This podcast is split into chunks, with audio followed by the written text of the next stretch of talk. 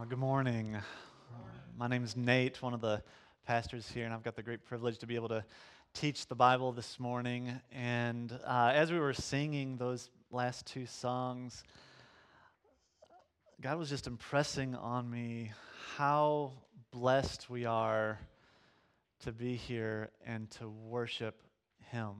No matter what you're going through in your life, to be able to come in and, and sing those words. And I know that often you come in here and you are so overwhelmed by life.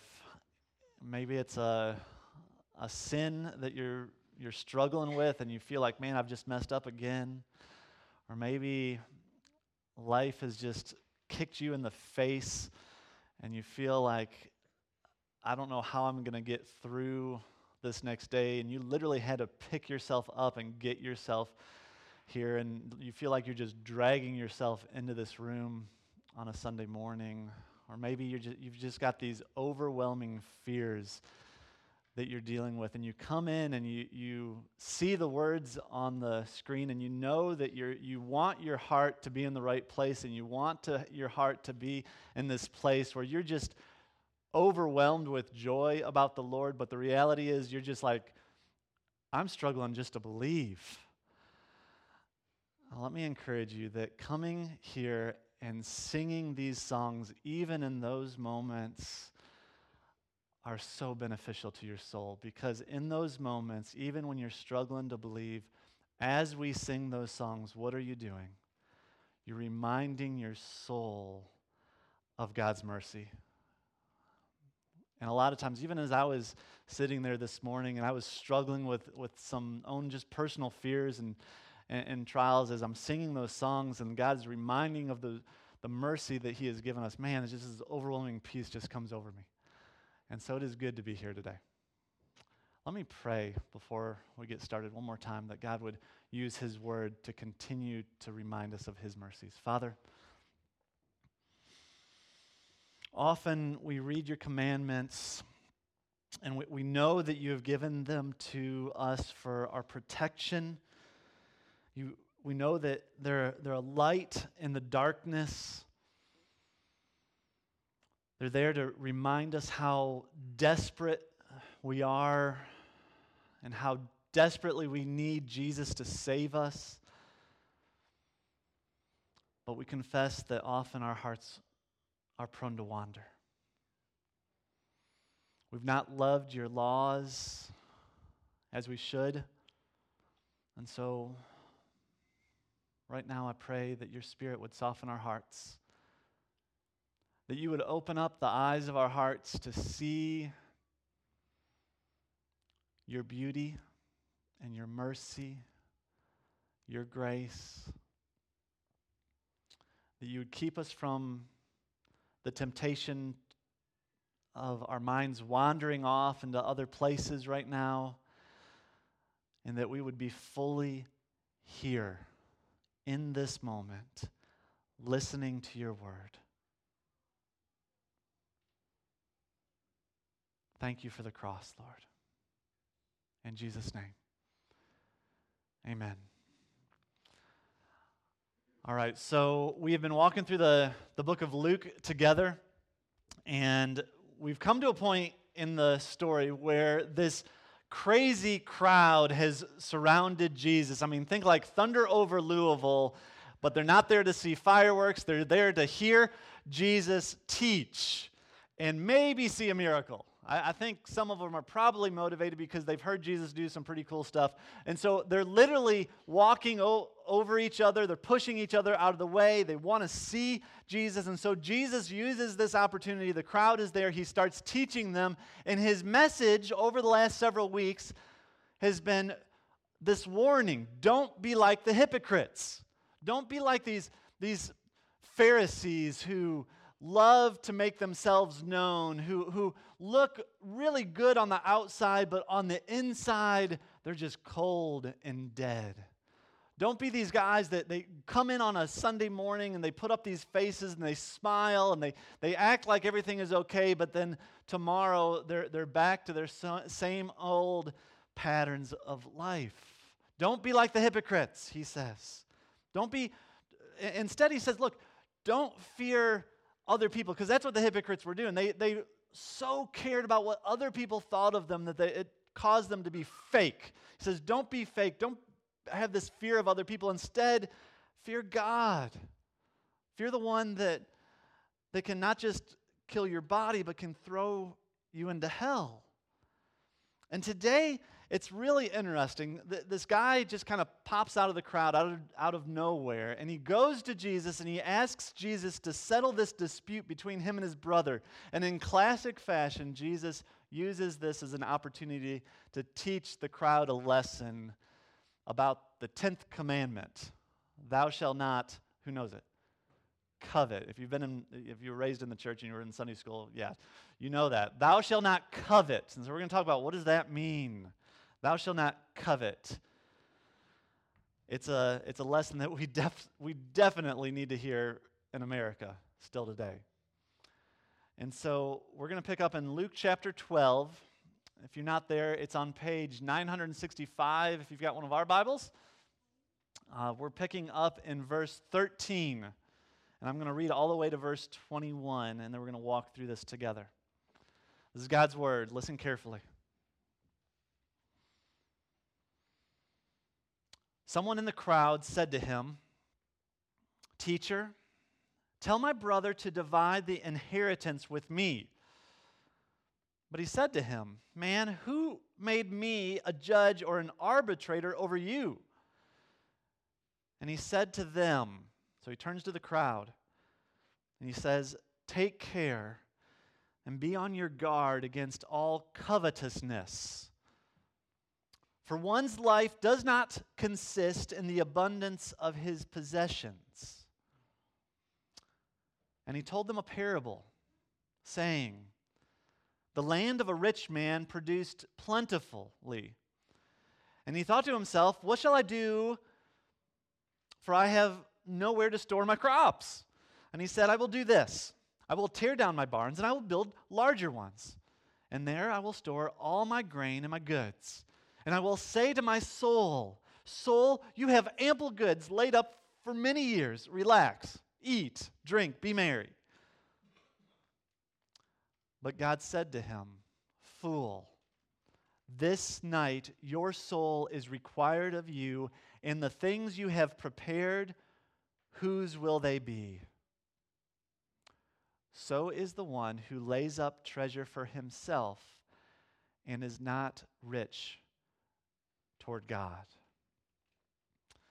And so the, the occasion here, we, we don't exactly know what the problem that this man has. That when he comes to Jesus, we don't know whether maybe this man has had this issue with his brother, and his brother has like stolen part of his inheritance. And so maybe he's just asking for justice. My brother won't give me what rightly belongs to me.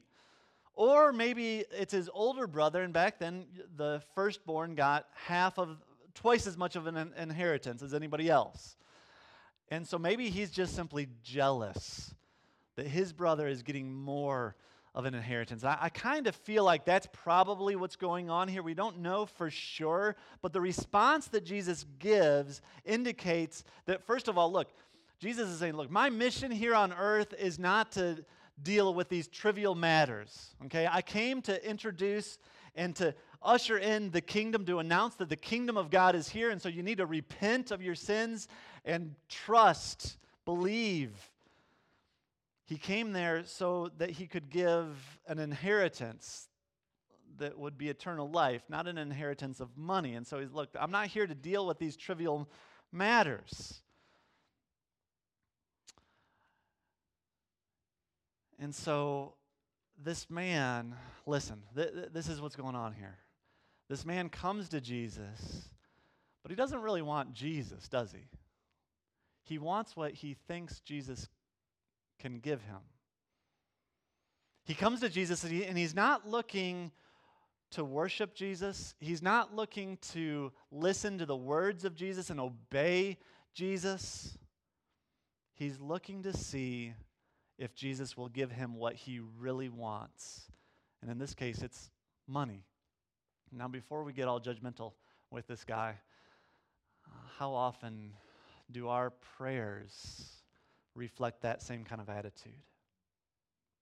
You ever think about that? Your, your prayers are kind of a mirror into your soul. They reveal a whole lot about what you actually believe. And often our prayers are a sign that maybe we don't want Jesus. We just want what Jesus can give us. How often do our prayers kind of make Jesus into this genie that we've got some wishes for? Computer just went out. I wonder if the lightning got it. How often do you find yourself praying more for your children's safety than their salvation? Do you ever find yourself praying more for your situation to change than for your heart to change? Do you find yourself praying more for your physical health than your spiritual health? Do you find yourself praying more for your financial freedom than from freedom of sin? Do you find yourself praying more for your, su- your success, for your kingdom, rather than for God's kingdom? Often our prayers reveal that we don't really want Jesus. We just want what we think he can give us. Well, Jesus only gives one command in this whole passage. He says, take care and be on your guard against all covetousness. And so we need to talk about what is what does it mean to covet? And so again, this is back in the Ten Commandments, the Big Ten. So if you go back to Exodus chapter twenty, you see the tenth commandment.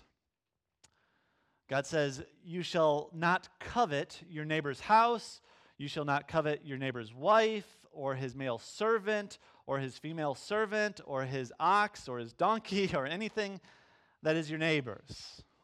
And so to covet simply means to desire something deeply. Okay, so th- there are things actually the Bible tells you to covet. Okay, we should covet God. But we ought not covet things that belong to somebody else. That's what he's concerned about in the tenth commandment. And notice that there's, there's seven things that we ought not covet. Don't covet your neighbor's house, your neighbor's wife, the male servant, the female servant, the ox, the donkey, or anything else. It, it's seven. It's a nice, round Hebrew number that means complete. He's, he's indicating the totality of this. That look, don't desire things that don't belong to you. It's a comprehensive command. To covet is to have an ungodly desire for anything that belongs to somebody else.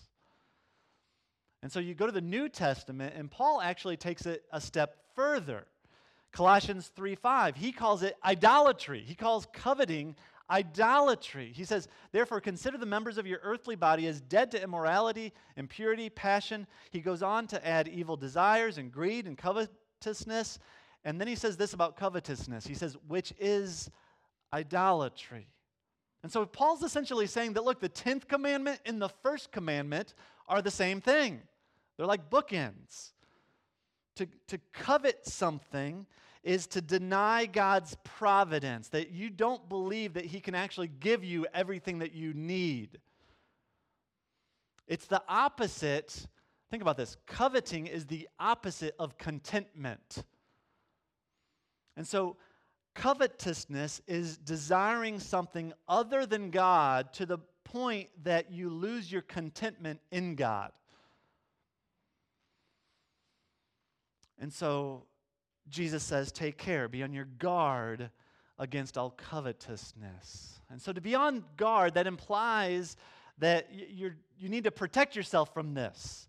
You're trying to prevent something. When you're on guard, you're trying to prevent something from hurting you or, or destroying you. And so this assumes that covetousness is on the attack, that it's dangerous. And if you think about it, it may be the most dangerous of the Ten Commandments. Because covetousness is not something that you can really see. It's not something that it's easily, you don't easily discern it. Often you're coveting and you don't even realize it. And the danger is, is because it's it impacts what your heart is worshiping. That's why he calls it idolatry. You're worshiping the wrong thing. It's a root sin. It leads to other sins. Paul, Paul says that, First Timothy six. But godliness with contentment is great gain, he says.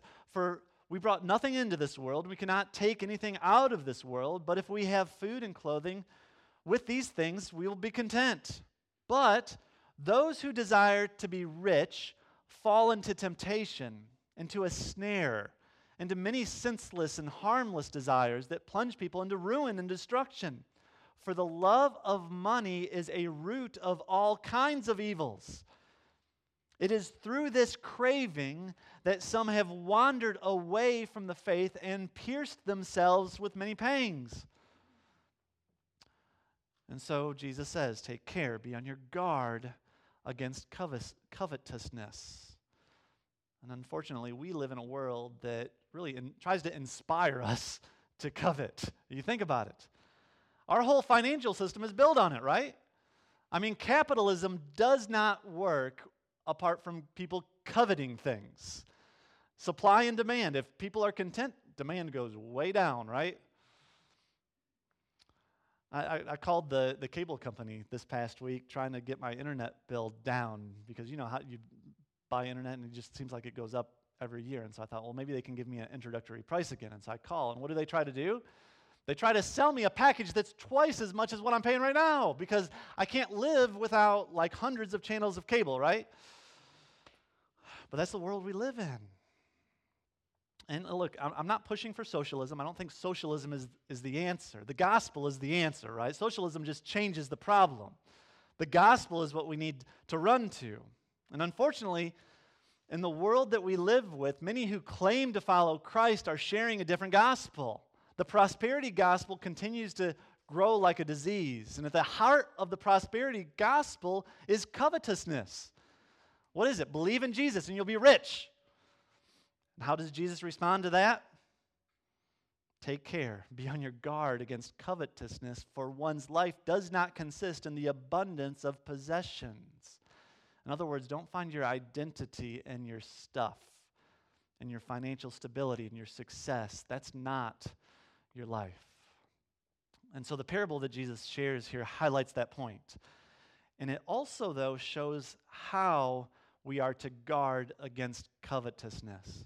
Okay, so it's one say one thing to say, look, this is dangerous, don't do it. But now what do we do about it? How, how do we guard our hearts against covetousness?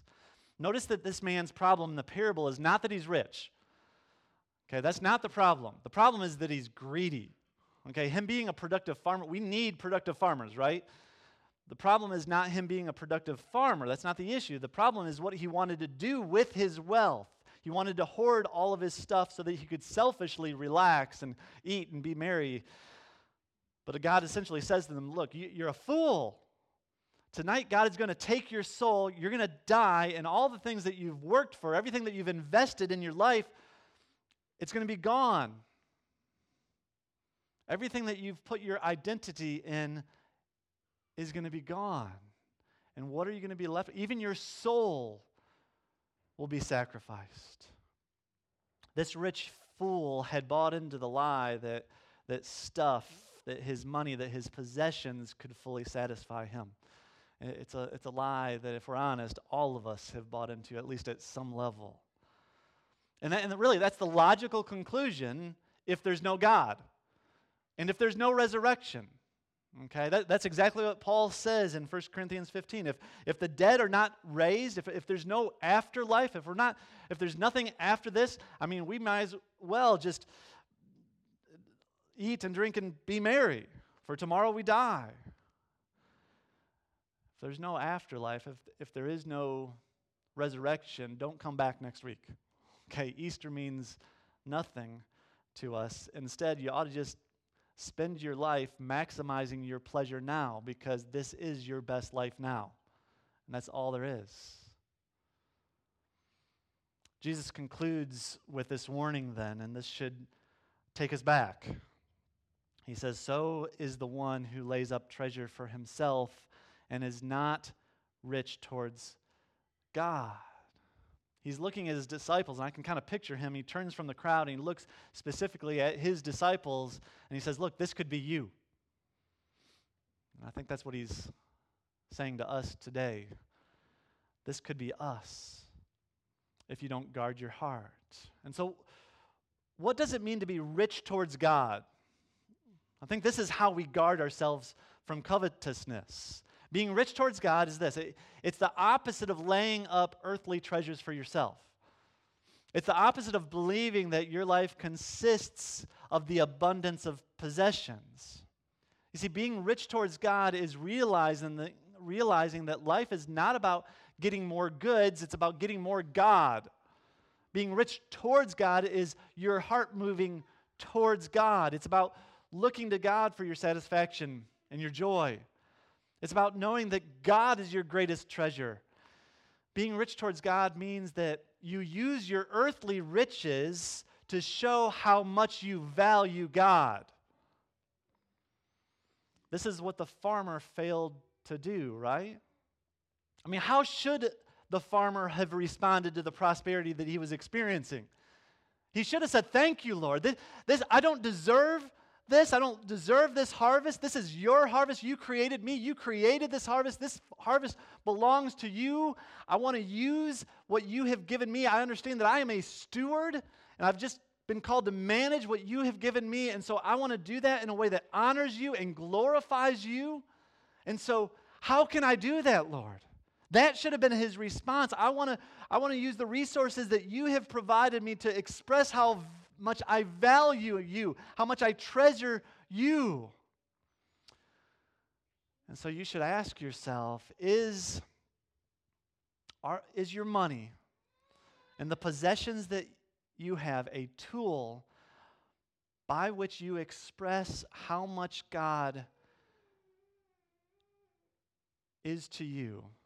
Do they show how much you value God, or are they simply a tool to achieve comfort in this lifetime? Mercy Hill, we all struggle with this sin. It is in our face constantly, and it is so destructive. I've seen it destroy families, create an insane amount of debt. It can enslave you. It can wreck your job. It can wreck your life. It can wreck your soul. And so how should we respond to this sin today? What does repentance look like? Well, if, first of all, if you're not a believer and you feel this struggle, like you recognize that this is something you deal with, but you don't have a living, saving, a vital relationship with Jesus Christ, I would encourage you to consider placing your trust in Christ today. You place your allegiance with him, because apart from Jesus, there is really no response to this sin. You don't have the resources to deal with this sin apart from Christ. And so if you don't know Christ as your Savior, run to him. He is your only hope. He is the only one that can free you from covetousness. Now, if you are a believer, and God maybe is opening up your eyes to see that this is a sin that you really struggle with. Maybe this is your sin. Like, this is you. You you recognize, I'm man, I I really struggle with this. Let me let me suggest to you very quickly. We're going to walk through seven things, and this is where oh, look at you, remote control and everything on your phone. I'm impressed. It's like there's nobody back there. How's she doing this? It's magic. I want to walk through seven things. I want to get just really practical, okay? Really practical. What are seven things that you can do to guard against covetousness and grow in your richness towards God? If you're taking notes, I would highly encourage you to write these down. Number one, be self-aware. You should periodically ask yourself, okay, what am I coveting? Uh, this is a A struggle we all deal with, and so we should constantly be asking ourselves that question. That may be even a good question if you're in a one-to-one and accountability kind of relationship. That's a good question to ask one another. What are you coveting right now?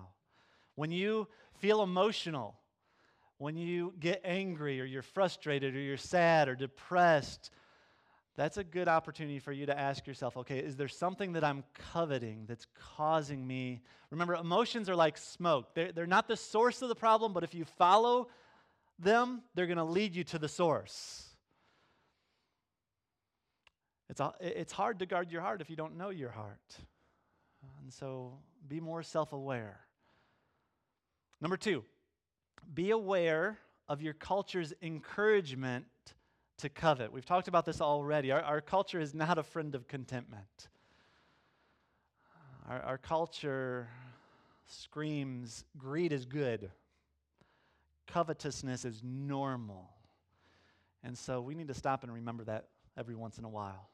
Uh, when we turn on the T V and we see these commercials, I mean, uh, what was the last, at the last Super Bowl, how much did a thirty-second commercial cost? We, we talked about this, I think, at M C. What do we say, like like five million dollars or something for thirty seconds? Why do companies spend that much money? Because they play on our covetousness, right? That, that's the world that we live in. We need to be aware of that. We need to be aware of that, especially before we make big purchases. We need to be asking the question, okay, is this something that I truly need, or is this something that I'm just looking to comfort myself? Is this, how is this going to honor and glorify God? Number three, reflect on the foolishness of storing up earthly possessions. Reflect on the foolishness of storing up earthly possessions. Storing up earthly treasures, think about it, it's just, it's exhausting. It's like chasing a mirage. There is never enough you're going to have. There will always be something bigger, better, shinier. And at the end of the day, you don't take any of it with you. So reflect on that. Number four, limit the occasions that trigger coveting. Limit the occasions that trigger coveting. We need to make a conscious effort to limit the opportunities that we have. Uh, you need to know what triggers you, and you need to limit those opportunities. May- maybe for you, that means you stop watching H G T V, okay? I think that show is, show is just built to make you jealous, all right? The whole channel is. Maybe for you, that means you take a break from social media. I mean, social media just, it thrives on us comparing ourselves to other people. Maybe that means you, you just don't go to the mall, okay? You, you just don't go and walk through the mall.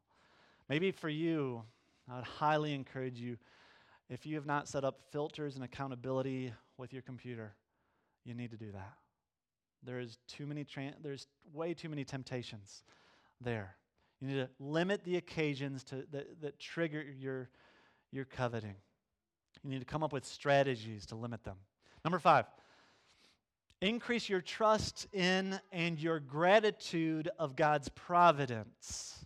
This is something that I need to remind myself often. I would encourage you, start a journal if you haven't done that already. If you have a journal, look back through it. You, a journal is a wonderful tool that allows you to keep track of the faithfulness of God through your life. And so when difficult times come, you can look back and see how God has provided for you over and over and over again. And in the midst of the trial, a lot of times, that's what God uses to pull you out of it. That's what he uses to you to pull you out of the mire that you feel like you're in, and you feel like you're just sinking in the sand. Be reminded of God's providence. When you take communion today, take it seriously. This is an opportunity for you to be reminded of what Christ has done for you, of his faithfulness. Number six, cultivate generosity. Cultivate generosity. Cultivating generosity, this is a great weapon against covetousness. It's, it's more blessed to give than receive, right? Generosity, what does it do? It seeks to serve others, even at the expense of yourself. That's the opposite of covetousness, right? Covetousness looks to, on the other hand, it, it desires to take from other people so that you can serve yourself. And so cultivating generosity, it's, it's a great weapon against covetousness. And so you, like rethinking retirement, right? Uh, retirement is not for getting more opportunities to play golf and travel and hang out at the lake. Retirement is for you to have more opportunities. Your time is freed up so that you can serve God and serve others. Financial peace is not about having more freedom to, to spend money on things that comfort you. Financial freedom, Financial Peace University, is ultimately about freeing up your finances so you can be more generous because it is more blessed to give than it is to receive. Number seven, and this may be the most important one, cultivate contentment. I want you to turn to Philippians chapter four, and so go to the right in your Bible. Eventually you're going to hit Philippians. Philippians chapter four, Paul shares that he has learned the secret to contentment. He even says it, he uses that word. And so in Philippians chapter four, I'm going to start in verse ten.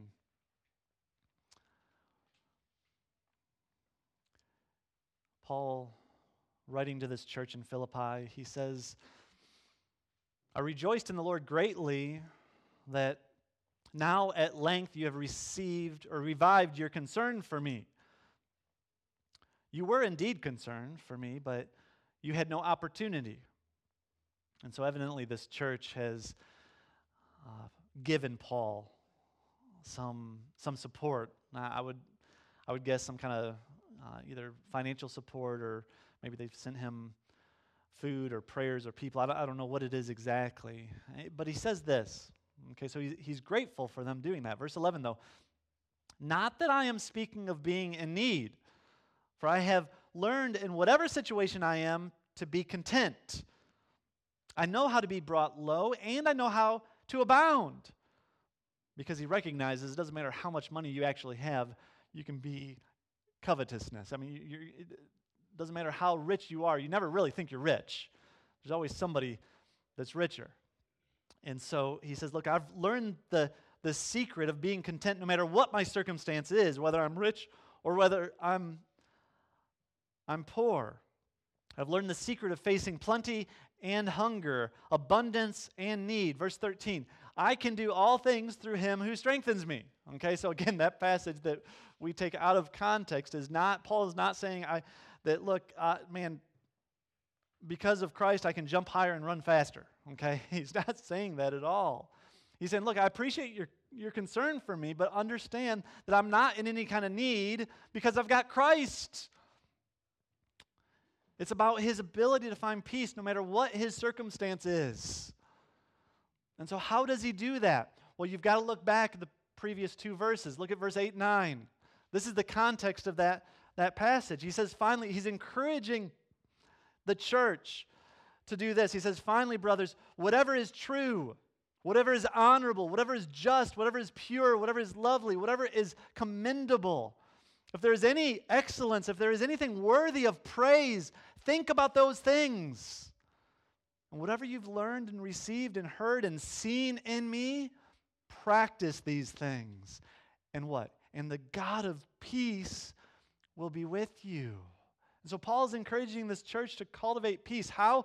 By thinking about these things and then looking at his life and imitating it, being obedient to Christ. These are the things that are going to give you contentment. He's saying, look, keep your mind in the clouds, in a sense. He's saying, look, keep your mind, set your mind on the things above. And I want to I want you to think about, man, imagine heaven, a place where there is no more coveting. What would that mean? It would mean there, I mean, there'd be no more envy, no more jealousy, there'd be no more lust or adultery, there'd be no more materialism, no more keeping up with the Joneses, no more backstabbing and lying and cheating for selfish gain. There'd be no more hoarding, no more comparing yourself to others, no more addiction, no more gluttony, no more worrying about what others think of you.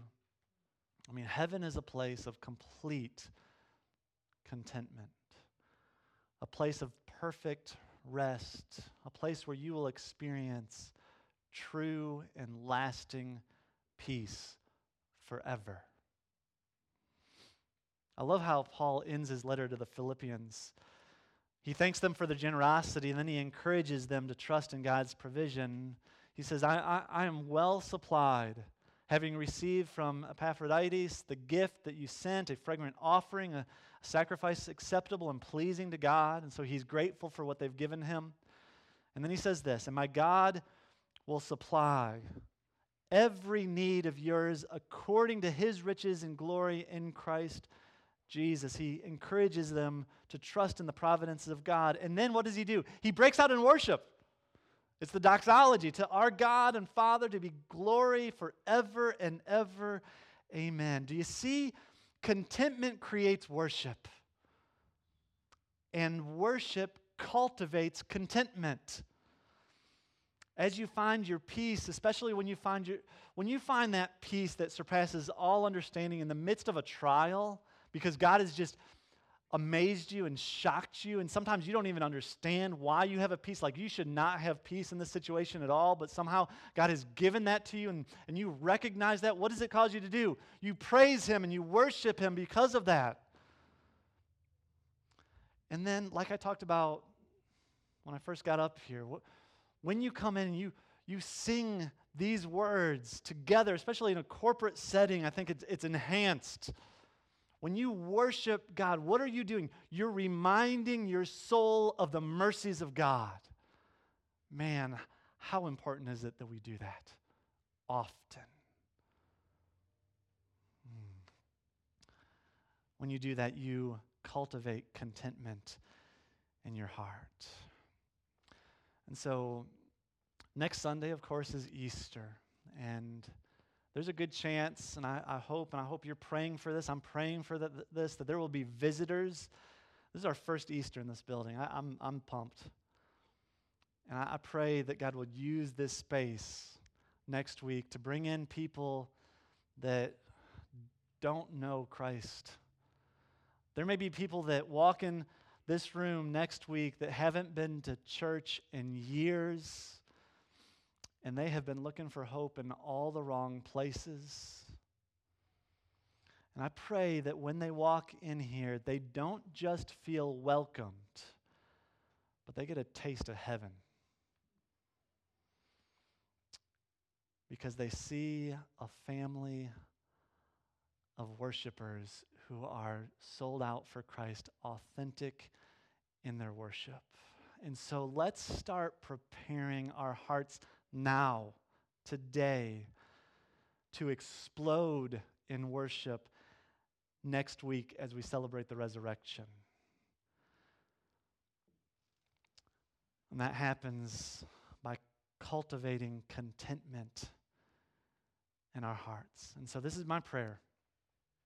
I pray that when they come in here, they would see believers that have a deep trust and a, a deep love for Jesus, a deep love for one another, and they have an authentic peace. I, I remember when I first really saw the gospel as something I needed.